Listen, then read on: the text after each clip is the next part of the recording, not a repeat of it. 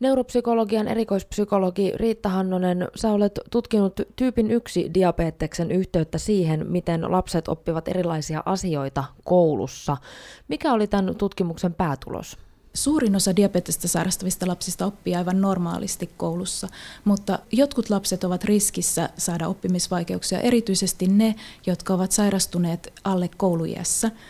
Ja heillä todettiin näissä tutkimuksissa enemmän matematiikan ja oikeinkirjoituksen vaikeuksia. Jopa yhdellä kolmesta alle koulujessa diabetekseen sairastuneista heillä oli oppimisvaikeuksia nimenomaan kirjoittamisessa. Miten tämä tutkimus toteutettiin?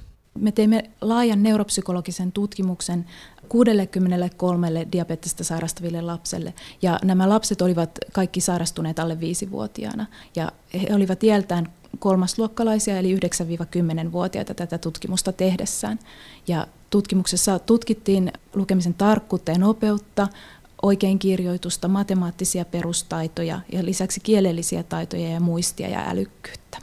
Miten vaikeudet lukemisen, kirjoittamisen ja matematiikan perustaidossa näkyvät sitten ihan käytännössä? Ongelmat olivat hyvin lieviä ja kaikki lapset opiskelivat yleisopetuksen ryhmissä. Mutta lukemaan oppiminen oli ollut ensimmäisellä luokalla hieman hitaampaa kuin terveillä lapsilla. Kolmannella luokalla lukemisessa ei näkynyt enää eroja verrattuna terveisiin lapsiin. Sen sijaan kirjoittamisessa he tekivät oikeinkirjoitusvirheitä, esimerkiksi kaksoiskonsonanttivirheitä. Ja matematiikassa taas päässä laskut tuottivat vaikeuksia.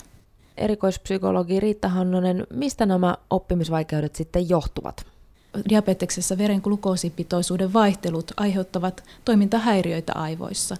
Akuutisti eli lyhytaikaisesti liian korkea ja liian matala verensokeripitoisuus haittaa aivojen toimintaa ja vaikuttaa esimerkiksi muistiin ja keskittymiseen ja tätä kautta oppimiseen. Mutta pitkäkestoisia vaikutuksia on todettu erityisesti niille, jotka ovat sairastuneet pienenä, alle kouluikäisenä, tai sitten niillä, joilla on huono veren glukoositasapaino, eli liian korkea verensokeripitoisuus pitkäaikaisesti, sekä sitten niillä myös, joilla on ollut vaikeita hypoglykemioita, eli liian alhaisia veren glukoosipitoisuuksia.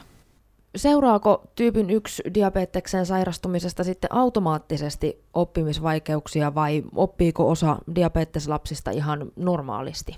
Suurin osa oppii varmasti normaalisti ja nämä vaikeudet ovat hyvin lieviä yleensä, jos niitä on, ja koulun tukitoimin selvitettävissä ja helpotettavissa, mutta ne saattavat kuormittaa lasta ja lapsen elämää. Voidaanko näihin veren glukoosipitoisuuden vaihteluihin ja sitä kautta myös siihen oppimiseen vaikuttaa jotenkin? Lapsen veren glukoosipitoisuus tulisi pitää mahdollisimman tasaisena, erityisesti koulupäivän aikana, jolloin lapsi sitten pystyy oppimaan tehokkaasti ja toisaalta näyttämään oppimisensa tehokkaasti esimerkiksi koetilanteessa. Lastentautien erikoislääkäri ja diabeteslääkäri Tero Saukkonen, kuinka paljon Suomessa on tällä hetkellä tyypin 1 diabetesta sairastavia lapsia? Noin nelisen tuhatta. Eli voisi ajatella, että jokaisessa koulussa on yksi tai kaksi diabetesta sairastavaa potilasta. Sitten jos otetaan huomioon myös nämä nuoret aina tuonne 18 vuoden ikään saakka, niin sitten meillä on noin 5000 tällaista nuorta tyypin yksi diabetikkoa. Tämän tyyppinen sairaushan vaikuttaa tietysti merkittävästi sitä sairastavan henkilön ja hänen läheistensä elämään, mutta onko sillä muita vaikutuksia esimerkiksi kun ajatellaan vähän laajemmin yhteiskunnallisesti? No diabetekseen liittyy aika paljon sellaisia seikkoja, jotka aiheuttaa kustannuksia. Jos ajatellaan pitemmällä aikavälillä, niin huono diabeteksen hoito aiheuttaa komplikaatioita, muun muassa sydän- ja verisuonisairauksia, silmänpohja- ja munuaissairauksia, joiden hoidosta aiheutuu huomattavasti enemmän kustannuksia kuin itse diabeteksen hoidosta. Riitta Hannosen kanssa juteltiin tuossa aikaisemmin veren glukoosipitoisuuden vaihteluista.